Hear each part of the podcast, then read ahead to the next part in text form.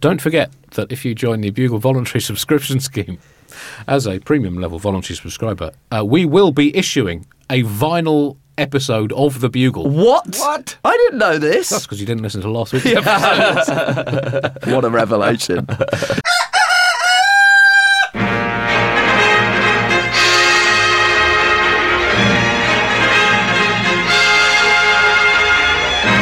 The Bugle, audio newspaper for a visual world. Hello, Buglers, and welcome to issue 4273 of the world's first, and I sincerely hope last, audio newspaper for a visual world.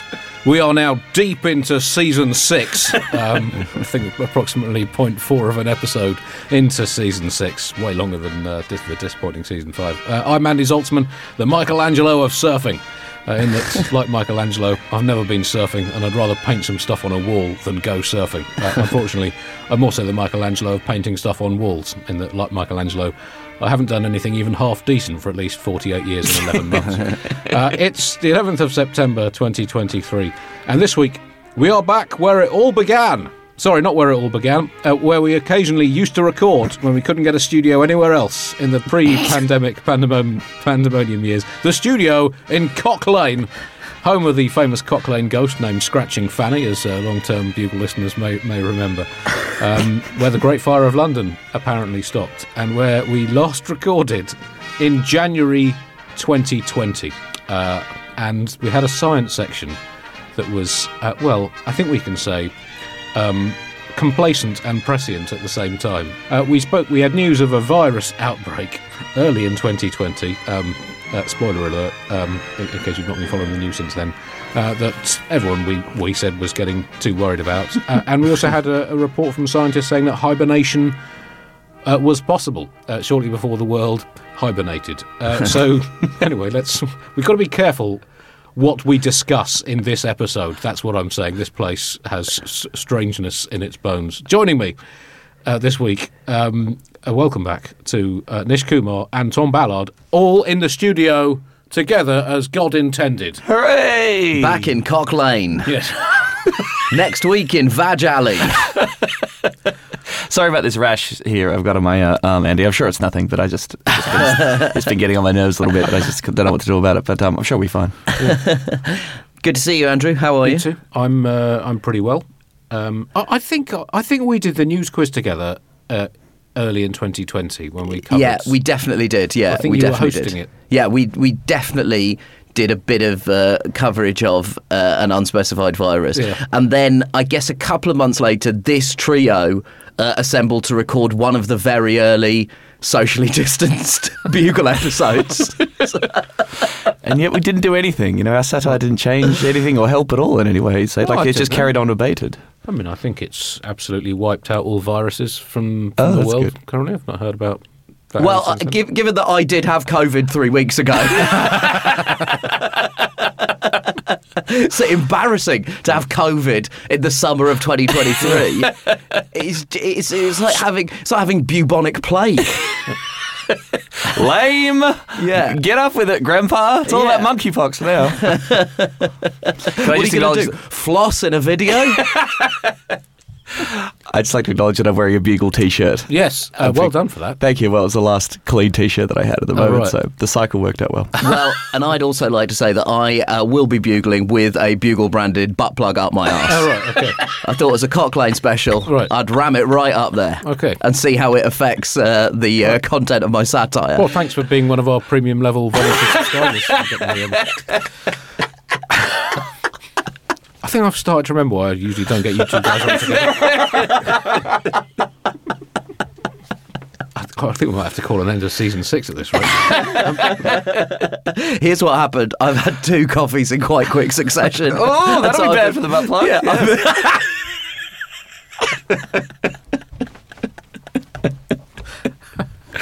everyone's a bit overstimulated.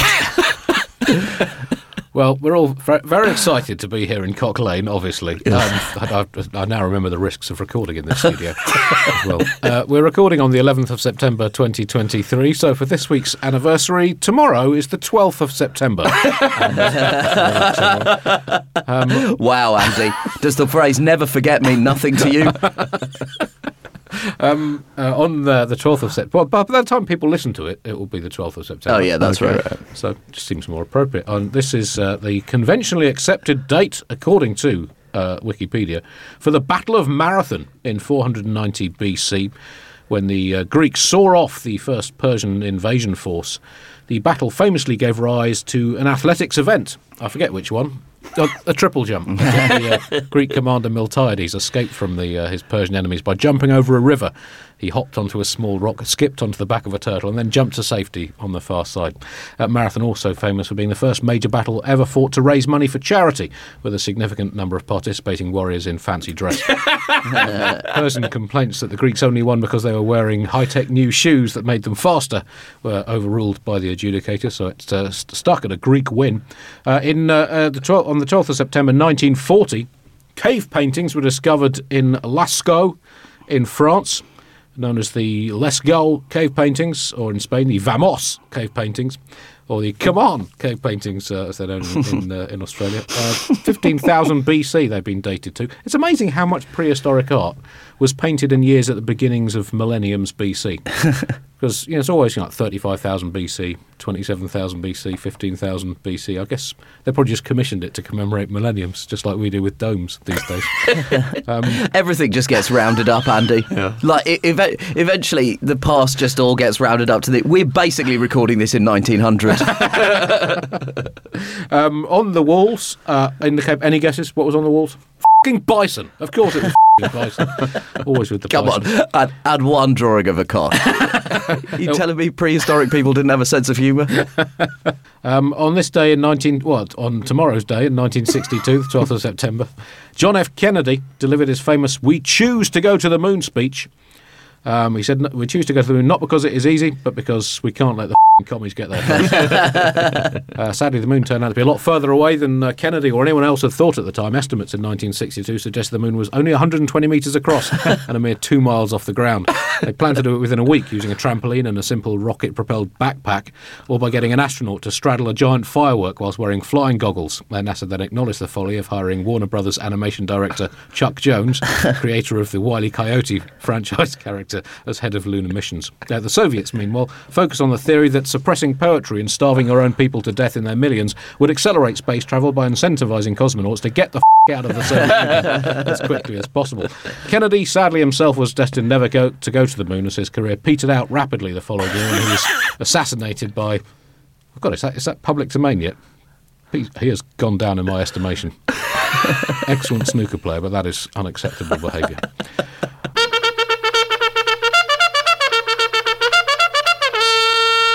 As always, a section of the Bugle is going straight in the bin. Um, uh, this week, a home worsening section. Uh, home improvement was all the rage a few years ago. Has now become very passe as more and more people look to make their homes worse. Um, everything comes and goes in cycles. Various reasons. Um, uh, not wanting to be surrounded by the trappings of privilege, uh, the, um, the cruel batterings of modern economics, amongst the, the reasons people make their homes worse. Uh, so we look at the latest home worsening um, accoutrements you can get. The one-legged sofa. Uh, for example, the best trip hazards to make you clock up a minimum of five toe stubbings per week. Uh, we advise you how to maximise uh, the mouldiness of your carpets. Uh, lighting, some lighting tips. You can now get interrogation lights from former Black Ops CIA sites on the internet, and they can make you feel really uncomfortable in your own kitchen. So, uh, might want to consider that. And in terms of painting, we suggest uh, painting everything a mi- mildly depressive grey uh, using the leftovers from your recent home improvement drive. That section is in the bin. Top story this week the G20 have met and they have, well, you're never going to guess this. They've issued a statement. Um, it's hard to overstate quite how exciting a moment this is for the world. The issuing of a statement by leaders of the world's leading economic uh, economic powers. We previewed the G20 on last week's show here to review all the action uh, from India, um, if we can still call it that. Uh, my two G20 expert correspondents, Nish and and Tom. Um, I mean, what would the what would the highlights be for you? Because I mean, in, in terms of the statement, and it came to Ukraine, they've called on states to refrain from the threat or use of force to seek territorial acquisition, and you can imagine Moscow literally shitting itself in its boots at those words. Listen, a lot of a lot of the naysayers will come together and say the G20 is nothing but a glorified photo opportunity, and it's actually a waste of time for a lot of people who should have much more significant things on their plate. And to those people, I would say this: yeah, yeah, absolutely right. It's a complete waste of everyone's fucking time, everyone's fucking money. It's a complete and utter shit show. Uh, the um, yeah, the, the they came together uh, under a slogan uh, of one Earth, one family, one future, and I would say. Given Hitler's slogan, I would, where possible, avoid a slogan that involves repeated use of the word one. Uh, it was, uh, yeah, and in terms One of what nation, one colour. I mean, these are all good ideas.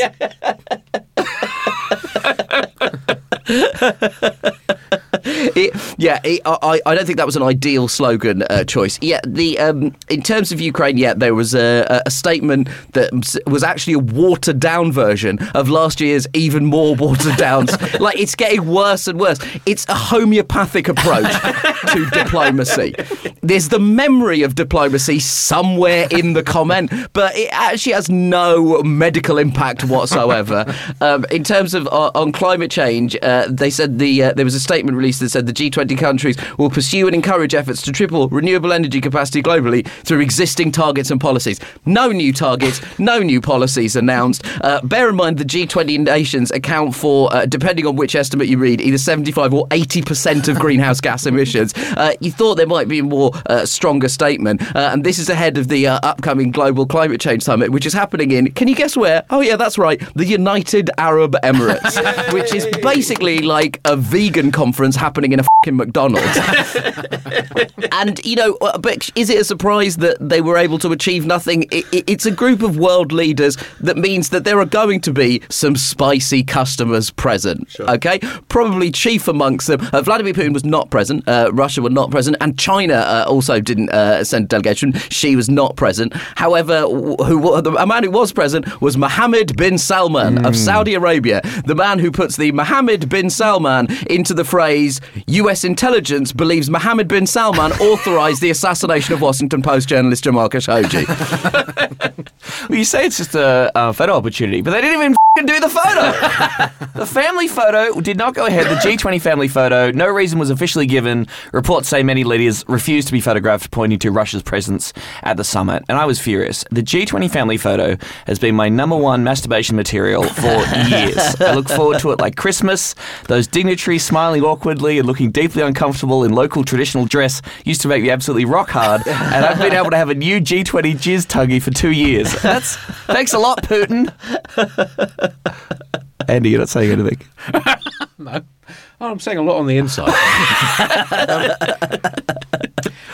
uh, yeah, I mean, uh, Ukraine um, fought understatement with understatement. Um, it, it took part in last year's summit, but was NFI this year. And uh, responding to this statement that calling on states to refrain from the threat or use of force, um, uh, said the statement was nothing to be proud of, which is a rather polite way of saying um, an absolute fucking disgrace and betrayal of all humanity.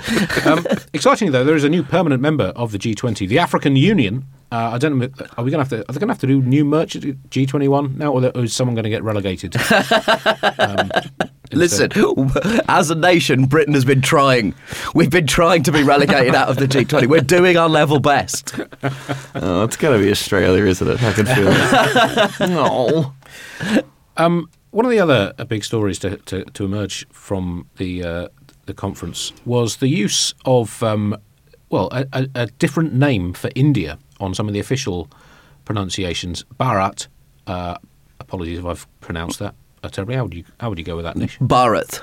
I would, I, but again, Yeah. uh, uh, uh, as I'm constantly reminded by my Indian family, I am quote not a real Indian. and as I'm constantly reminded by the British press, I'm not a real British person. either. So I sort of exist in a liminal space between nationalities. Brilliant. What so someone like hovering over the Turkish airspace somewhere? I'm Schrodinger's dude. Are you suggesting Schrodinger kept a hot dude in a box? In his... there are no heroes anymore. No, I think I think and I think Schrodinger was a total. I, I'm pretty sure So, Schrodinger. cat. um, yes, I know there's there's a few. Uh, yeah, I think we can uh, creditably call them question marks over his behaviour. um, uh, so explain this uh, this because it, it is an uh, you know an official name of of India, but it still you splits opinion in India. What you know what how it should be used and when it should be used. Yeah, Bharat is the uh, the Sanskrit term um, for uh, the nation of India, but it's a bit more complicated than that because it sort of refers to a a, a, a larger territory than the modern nation of India um, that inc- extends uh, actually down towards Indonesia as well. Um, uh, it, it's there's been a kind of uh, f- over the last sort of twenty years, there's been a kind of movement to move away from uh, either Mughal or British colonial names for places in India. Uh, Bombay became Mumbai, uh, Bangalore became Bengaluru. Um, and so it, it, this feels like a sort of um, logical extension of that potentially, but it's very difficult uh, to not see this as a kind of. Um, a, a, problem that has gripped the BJP, which is a kind of obsession with nationalistic symbols instead of in lieu of actually doing things that might help people. And and here's the thing about Narendra Modi: say what you will about him, and you will be in jail. he, he he. I would describe his relationship with certain communities in India. I'd describe him as being Muslim skeptic. I think that's is that the best way to characterize it? He's Muslim skeptic. He's he's got a sort of he's yet to be he's yet to fall down one way or the other on the whole uh, Muslim question. Um, and the uh, Muslim question. Yeah, it's it's he, there's a real he's he's not a good guy, uh, and uh, he's kind of. He, this this is sort of seen it feels like this is another kind of publicity stunt uh, designed to kind of drum up a nationalistic fervour. And there was something interesting this week where he uh, had all the world leaders uh, walk without shoes and socks uh, in tribute to Mahatma Gandhi. And the reason that is interesting is because uh, Narendra Modi himself has been pretty keen to invoke uh, the memory of Mahatma Gandhi. However, a lot of his supporters are pretty hostile towards Gandhi, and the roots of the BJP have has a kind of roots in an organisation called the RSS, which is a kind of Hindu nationalist paramilitary organisation that has traditionally been pretty hostile to Gandhi, especially one man, Nathuram Godse, who was so hostile that he assassinated Mahatma Gandhi. and I would say that is too hostile. I would say if you're assassinating somebody, you've gone too far. What happened to a strongly worded letter, Godse? Did British rule leave no legacy behind?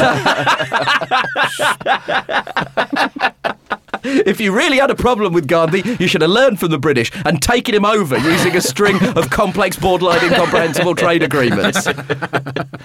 civilization. I was interested in this. Some people obviously not uh, on board with the whole idea of officially changing the country uh, to Bharat. This is Shashi, Shashi Tharoor, a lawmaker for the Indian National Congress Party. While there is no constitutional objection to calling India Bharat, which is one of the country's two official names, I hope the government will not be so foolish as to completely dispense with India, which has incalculable brand value built up over centuries. So I think she's done a lot of market research out there, a lot of focus testing, found that consumers strongly associate the name India with the country that heaps of people call India. Calling India India is extremely on brand for India. Uh, Shashi Tharoor is a man. He's Oh, a man. He's oh, very I'm much sorry. a man. Yep. I apologise. Why did I think that? He's, he's written books about cricket, I think. he was also like undersecretary to the UN.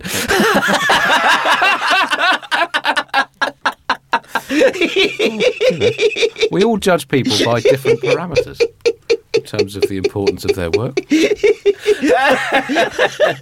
Well, I was going to ask Tom to pick that line up, but I think we'll keep it. Yeah, great. Excellent. Yes. he, was, he was Undersecretary General of the United Nations. and you just said, I think he wrote some books about cricket. Christ alive. You, I, I will say this for you, Andrew. You've got a world worldview, and it is ultimately inflexible. yep. A number of uh, world leaders were criticised for giving Modi, quotes, a free pass at this summit, uh, despite his persecution of uh, Muslims and other minorities in India. But that is one of the problems with the G20 because uh, most of those countries do not have uh, even the flimsiest of legs to stand on. and if countries start boycotting other countries because of morally objectionable behaviour, it would not be a G20, it would be a G0, which actually might benefit humanity a bit more. What I would say, Andy, is with your idea of a G zero, would that achieve any less than a G20? If if they had just hired a hall and left it empty for the exact amount of time of the G20 summit, would we be in any sort of different position than we are now? yes, exactly the same amount of climate action Yeah, and yeah, condemnation of the Russian Federation. That's true. It. It would cost a lot less. We'd save a lot of money too, actually. Britain going to shit update now, and as if um, things weren't already going bad enough uh, in reality, um, Liz Truss is bringing a book out. Um, Tom, I know you're hugely excited about this as a fan of all the literary works. Uh, it's um, entitled 10 Years to Save the West, uh, the subtitle presumably being After My Six Weeks uh, in Charge. Um, I mean, what's, what are you most looking forward to from this? Well, promises to be one of the landmark literary productions of, of this and any other millennium. It's going to be huge. 10 years to save the West. Yes, follow up to a, a previous work, 44 days to the country. so she's done that. So surely she knows the reverse way to do that. And I think step one, I've, I've had a preview of the book. I think step one of saving the West is make sure Liz Truss doesn't become Prime Minister again. step two is, is she PM again? No, good, keep doing that. Let's press on. So I think it's going to be amazing. Peppered with newsworthy anecdotes from her time in public life, such as a memorable last meeting with Queen Elizabeth II.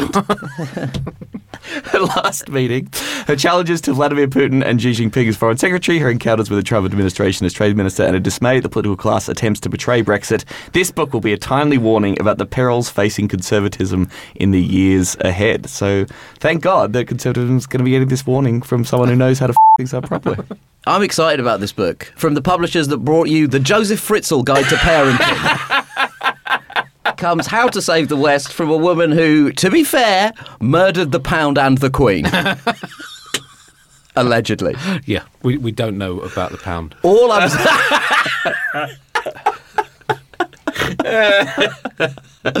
it's uh, yeah. She was promoting it uh, in the Daily Mail, which for international listeners is basically Der Stürmer for the men called Nigel who live in the home counties of like Formula One. Uh, and uh, she promoted it. Uh, it- but uh, the whole, the title of the book, the premise of the book, and her promotion of the book seem hell bent on indulging the most cranky of crankish conspiracy theories from the hard right on the internet. Um, she said, uh, "I really fear for the future of the West. We have seen very slow growth, growth for several decades, and our culture is being questioned. Even basic things like human biology. Uh, at the same time, uh, the same thing has happened across the Western world. At one G7 meeting, I thought, actually, I'm the only conservative in the room here. You've got Biden in the US, Trudeau in Canada, and Macron in France." it's it really is like it, she really is indulging like there is a genuinely dangerous side to this like she's indulging some of the uh, most unpleasant uh, uh, conspiracy theories about like great replacement theory and about how the west is uh, under threat but the important thing to remember is she is fing shit and she can ruin absolutely everything so there is a chance that Liz Truss could be the solution she's actually said uh, of the upcoming US election that what we really need is a Republican back in the White House Biden should be printing that on posters right now a woman who was prime minister for less time than the lifespan of a lettuce is now openly endorsing uh, Donald Trump. And you know, I think she, you know, she does know how to build a political career. It's just not a good one. Liz Truss's recipe for a political career is take Margaret Thatcher's Wikipedia page and add in a metric ton of crystal meth, and bang, you've got yourself a political philosophy. Um, I was intrigued by this bit of the blurb. Uh, said that Truss will warn that too many of her fellow Conservatives have allowed themselves to be captured by the left wing influences that set the agenda and frame the debate. Uh, now, bearing in mind that she is a Conservative Prime Minister, she has been followed by another Conservative Prime Minister. She was preceded by three other Conservative Prime Ministers. Um, uh, they have been certainly in Britain, you know, uh, running, if that's the right term, the country for for 13 years.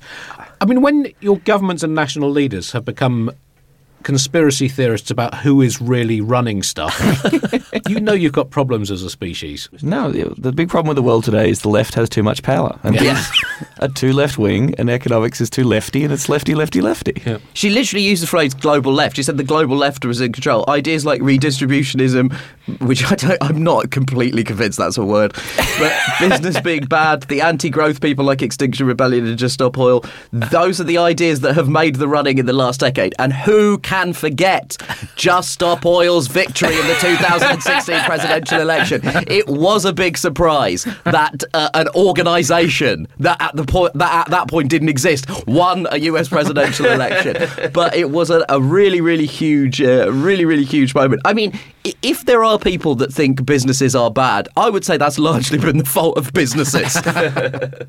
Uh, she also said. Um, only if the West recommits to building both strong societies and strong economies.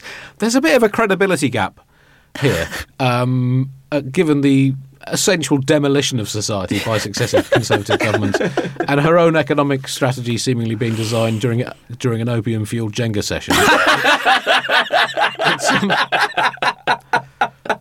uh, also, she says, only only then can we guarantee voters a free and meaningful choice in their destiny. Uh, a free and meaningful choice.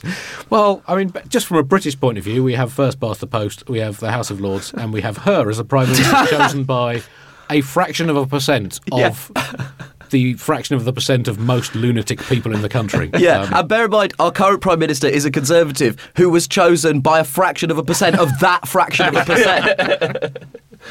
I like the idea of building societies. Let's start with schools, okay, Liz? Let's just build actual buildings that aren't crushing children in the head, then focus on building a right wing conservative utopia. You crazy lady.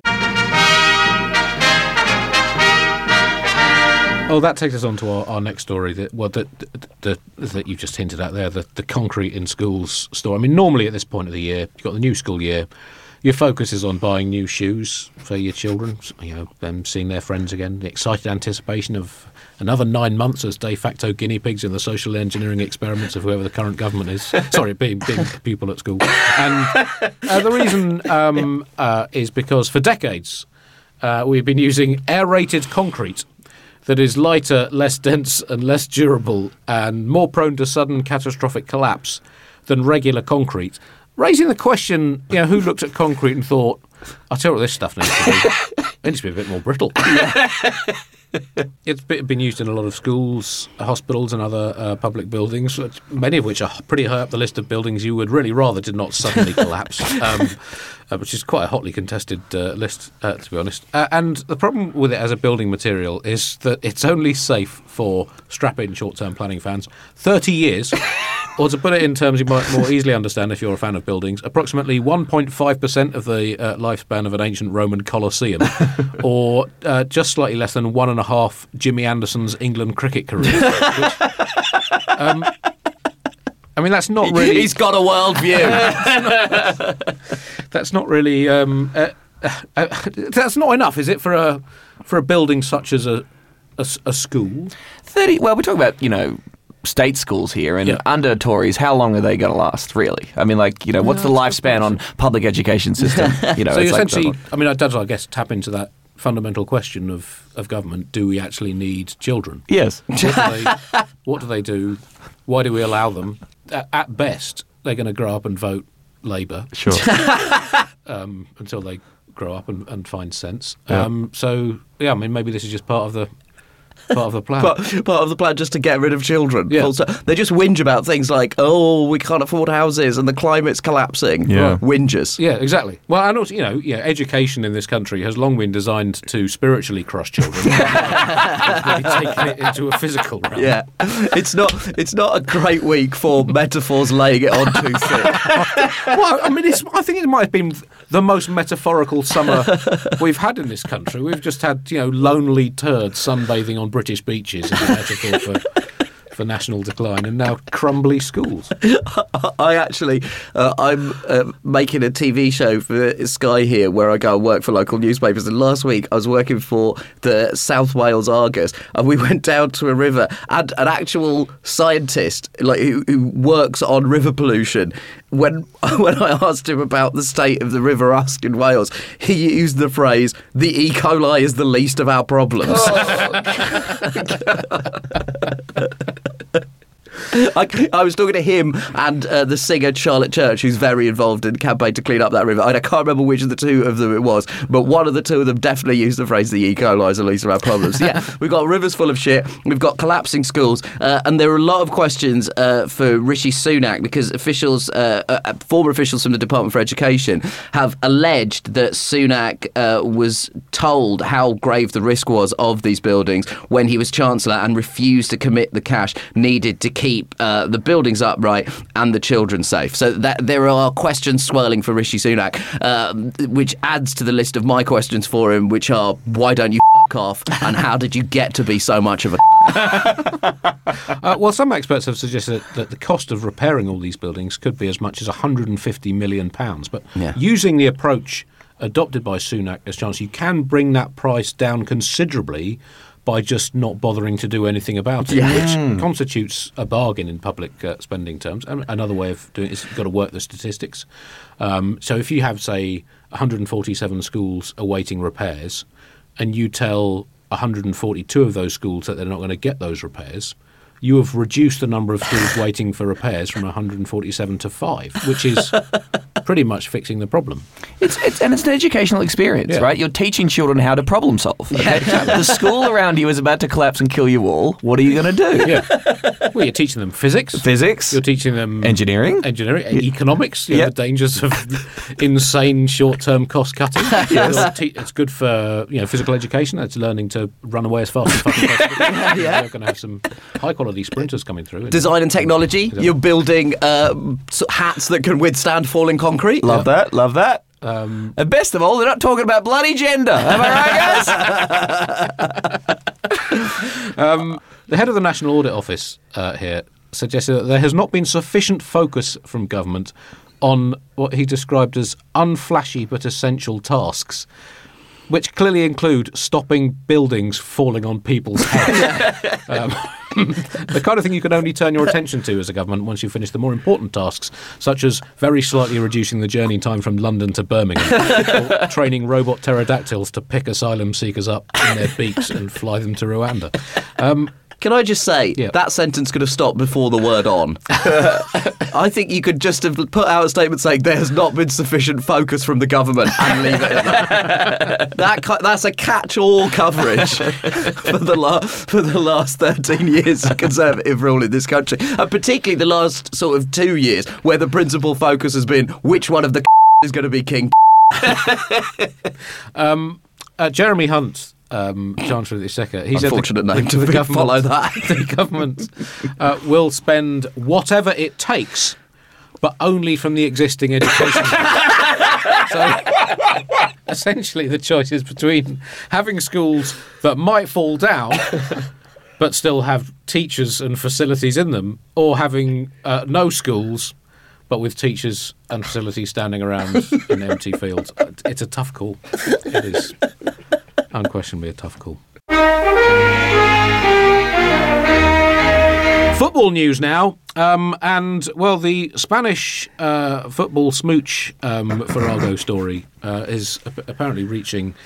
Uh, what will hopefully be a conclusion with the resignation of Luis Rubiales, the uh, president of the Spanish uh, FA. Um, uh, in the fallout from him um, grabbing World Cup winner Jenni Hermoso uh, by the cheeks, essentially, and planting an uninvited kiss on her lips uh, at what should have been a moment of uh, glory for women's sport in general and the Spanish national uh, women's football team in particular. I think there are fairly basic rules. This is, I mean, the story's been going on for a few weeks since the World Cup final in uh, in August. Um, there are fairly basic rules, I think, as a man presenting awards of any kind or being part of the sort of awards at the uh, at women's sporting event. Um, one is don't grab your balls when celebrating something, uh, which Rubiales fell down on. And two is don't grab an athlete by the face and plant a big smooch on her lips, uh, either with or without the cameras of the world trained upon you. And he's gone 0 for 2 on those. and only now, some, what's it, three weeks on, has finally quat. So, uh, I mean, Tom, I know you know you you are, are a sports skeptic. I think it's it's fair to say you've not embraced humanity's greatest creation fully into your soul. That's fair. Yep. Uh, what what have you? I mean, is he just a, a victim of the fact that we've you know, for whatever reason, we've moved on from the universally accepted rule of human life that men can do what they want when they want. I think so. I think it's PC gone mad. Yeah.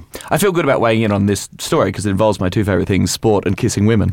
so, gentlemen, welcome to my wheelhouse. uh, look, obviously, terrible story, full solidarity with Hermoso. And yes, God, this guy was no good. He kind of apologised to people who were offended initially and then was tried to stay there and has eventually stepped down. It's great. But, you know, we should look on the bright side. We should celebrate the progress. I mean, men's sexual assault scandals are now in women's football, and that's extraordinary. And people are tuning in and caring, okay? Maybe there are little boys at home watching this on the news, Andy, and thinking, maybe one day I could be a sex pest in women's football.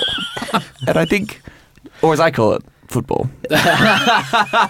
so I'm an ally, I guess. Um, what was that thing he was he was grabbing his crotch while when they won? What was Yes. he doing? Uh, well, I mean, that's the obvious thing to do, isn't it? If you're the representative of your nation's Yeah. uh, football football association and, and your team is winning a tournament, I mean, who who wouldn't instinctively grab their nuts in celebration? I mean, you you've you you you you do it, Nish. I've seen you do it at, at Canadians football on Tuesday. Yeah, Tuesday football, I do. Is that how you injured your head? Yeah. I should say, Nish is uh, performing this week's Bugle heroically. He's an inspiration to everyone with his hand in a quite an elaborate cast. Yeah, I've broken my little finger um, because I uh, sat on my hand whilst in goal at five-a-side football, which I think it's probably means I'm officially middle-aged. I think sustaining a minor injury whilst playing extremely low-standard sport. Don't um, lie, Nish. You sat on your hand to make it feel like it wasn't yours, and then you grabbed your crotch. We've all been there. I sat on my hand, forgot that I had my Bugle brand RAAC butt plug up there. Smashed straight into the finger, broke the finger, broke the butt plug. Oh no! It was a. Dis- uh, I, I would say it was one of my least favourite Tuesdays. It- uh, uh, when we came in, uh, uh, as I was explaining the state of my injury to Andy, Chris came in sporting something of a, uh, a, a sort of mild shiner on his face. Did it transpire as you did how, Christopher? I uh, top edged a cricket ball into my own face. That's the official line. Uh, I'm just going to go with the uh, new official line. You punch me in the and broke your hand doing it. Anyway, while that was all happening, Ballard was doing a funny dance, uh, uh, celebrating never playing sport and never being injured from sport. Sports for losers. I, I have my body's entirely healthy, and I don't do anything with it. Um, so he's he's quit because he says that he wants to uh, um, he can't continue with his work and that he doesn't want to affect uh, Spain's bid to host the 2030 uh, World Cup. And uh, he went on to say this: "I have faith in the truth and will do everything in my power to prevail. My daughters, my family, and the people who love me have suffered the effects of excessive persecution as well as many falsehoods. But it is also true that on the street, more and more every day, the truth is prevailing. and to that we say, brother, we've seen the video." this isn't a case of he said, she said. This is a question of we saw. we all watched the video happen. We all thought, that's not cool. You described it as mutual and consensual, which doesn't work if it's only one party saying it um, on the street. on the street. I mean, it did lead to. I mean, it wasn't extraordinary to take take back through the narrative. On the 20th of August, England um, allowed Spain to win the Women's World Cup in order to help advance the cause of equality in Spain. We've got it all sorted here, so I didn't need to win. And uh, yeah, so Spanish players were collecting their, their medals. Rubiales, um, fresh from grabbing his nutsack, gra- uh, grasped Jenni Hermoso, record goal scorer for the Spanish national team with over 100 international caps, and planted a vigorously masculine kiss on the lips. The apology the next day was, I don't know, I mean, half assed seems a, an incredible overstatement. He said this at a moment of maximum excitement. Now, for a start, yeah. that is a phrase when you're apologising for doing something wrong to a woman and you are a man, do not say at a moment of maximum excitement. It just it conjures up wrong images. Anyway, Yeah, it wasn't half-assed, but it was whole dick. this apology. Maximum excitement is my porn name, by the way. That's, uh, that's how I perform it. what happened happened in a very spontaneous manner. It has caused a controversy in some sectors, and some people appear to have been upset, and therefore I have to apologise. It sounds like something that was drafted by the G20. To be absolutely fair. Please ignore this gun at my head.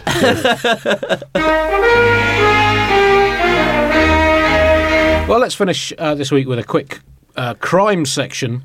Uh, exciting week for crime around the world. We had a very exciting prison break in uh, in London, um, in which uh, a, a terrorist a suspect who was uh, awaiting trial um, escaped from Wandsworth Prison, not far from where where, where Nish and I live in South, South London. Um, ignore- Coincidence? Ignoring.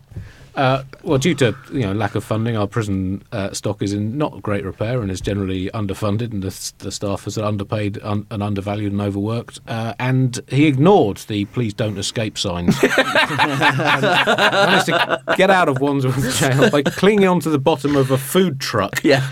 Um, he made the one. He was then recaptured uh, three or four days later, um, having not got very far, uh, just wandering around the, the towpath of a canal in North London. Um, prison authorities uh, had appealed for a completely innocent person to volunteer to go into prison to balance out. The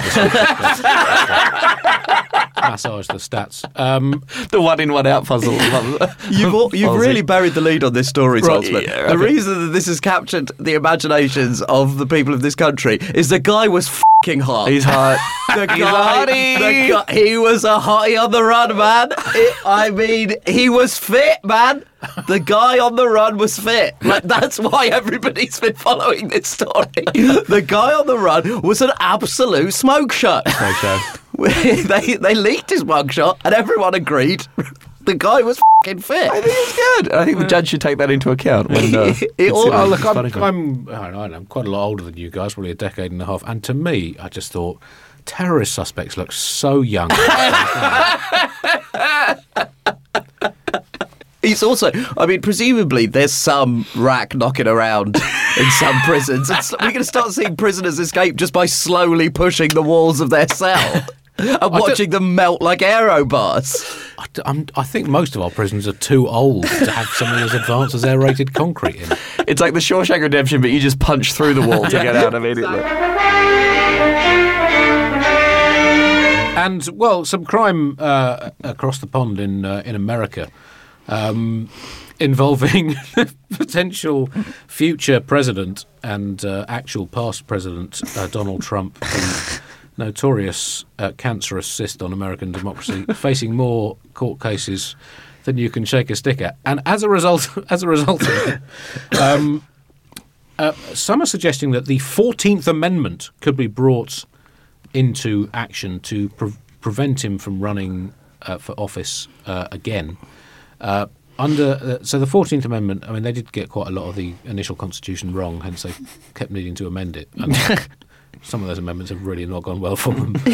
um, but I think it states that you can't run for president if you are a certifiable f***ing lunatic intent on Amer- uh, everything America claims to hold dear. So, I mean, Nish, where do you see this? Uh, I know you've you've followed uh, the uh, every single court case Donald Trump's ever been involved in. Um, Yeah, I'm a, I'm a huge fan of the legal process. I love a John Grisham book, Th- and this is the John Grisham novel of presidencies. it's uh, yeah. Um, it, it, the thing with the Fourteenth Amendment, Section Three of the Fourteenth Amendment. Bars people who have engaged in insurrection or rebellion against the country from holding federal office. And I mean, listen, that does seem a relatively sensible thing. It doesn't Does seem it? like you should elect somebody to run the government who doesn't agree with the existence of the government. like it, it sort of feels a little bit like you know you're fireproofing by an arsonist. But like, That's very woke of you, Nish. And by, woke, by woke, I of course mean something I disagree with. but you know, and the thing with Trump is, at the end of the day. If only there was concrete evidence of him trying to incite a rebellion. If only there was evidence of him standing in front of his supporters, instructing them to fight like hell.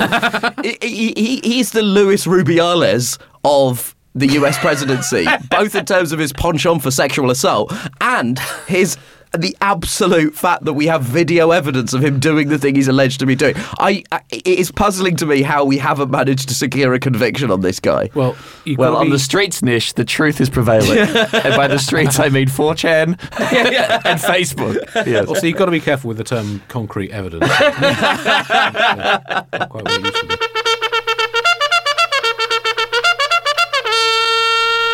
Well, that brings us to the end of this week's Bugle. Thank you very much for uh, for listening. Um, well, I think we've had something for everyone. um, I think Chris has remembered why we continue doing these in Zoom even after the pandemic. Everybody gets a bit too giddy. Uh, Tom, have you got anything to, to plug? well, uh, uh, Apart from Nish's asshole. Don't worry, guys. The RAAC has completely, and I cannot stress this enough, collapsed into It's oblivion. dissolved. You're more RAAC than man now. Say what you will, the soluble butt plug is one of nature's great inventions. Um, people in Australia can come see my show Yes No, my comedy lecture about Australia's referendum process. You, it's good. uh, that's coming to Canberra, Melbourne, and Sydney uh, across September and August. All the details at comedy.com.au. September and August. Uh, September oh, and no, because October. the months go the other way. Racist? September, October. It's always hemispherist. I think, this week. Uh, if you live in the United Kingdom or Ireland, you can watch my stand up comedy special, Your Power, Your Control, on Sky On Demand or Now TV. Uh, there will be, it will be available to buy globally once I've worked out how to do that. it will, it will genuinely, it will genuinely be available. I can't stop you from pirating it if you have a VPN. I can't do that. But I would rather you wait until I sell it officially. Here's what I would say pirate it and then buy it. You know what? this is, even for me, a bad plug. There is a live bugle show this coming Saturday, the 16th of September at the Leicester Square Theatre. There are a few tickets still available, I think. About Chris? five. Oh, right, okay. There are, d- don't bother. Ignore that. Um, No, no, sell the last five. Andy. Andy, there's still five available. uh, we should be announcing some more live shows uh, soon, uh, hopefully early, uh, that will be happening early next year. Um, in the meantime, you can listen to me on the News Quiz. Tom is making his News Quiz debut this week as well, so you can hear more of uh, more of him. Um, It's just like this, right? It's just like this. They do edit some of the ruder bits out. Now. I'm just going to flag that up. Th- this episode would have been a minute long. it would have been, hello, I'm Andy Zaltzman. It would, it would have been us saying our names and then a hard cut to tickets for the live show.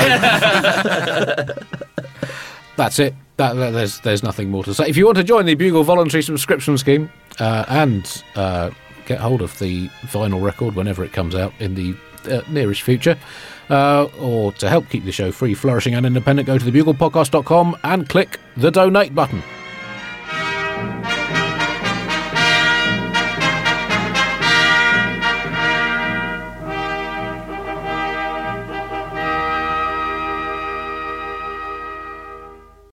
Hi, it's producer Chris from The Bugle here.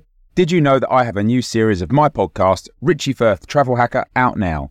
It's the show where Richie Firth and I talk about how to make travel better in our very special way. In this series, we discuss Lime bikes, Teslas, the London Overground, and a whole bunch of other random stuff that possibly involves wheels or tracks or engines of some variety. God, what a hot sell this is. I mean, you you you must be so excited. Listen now.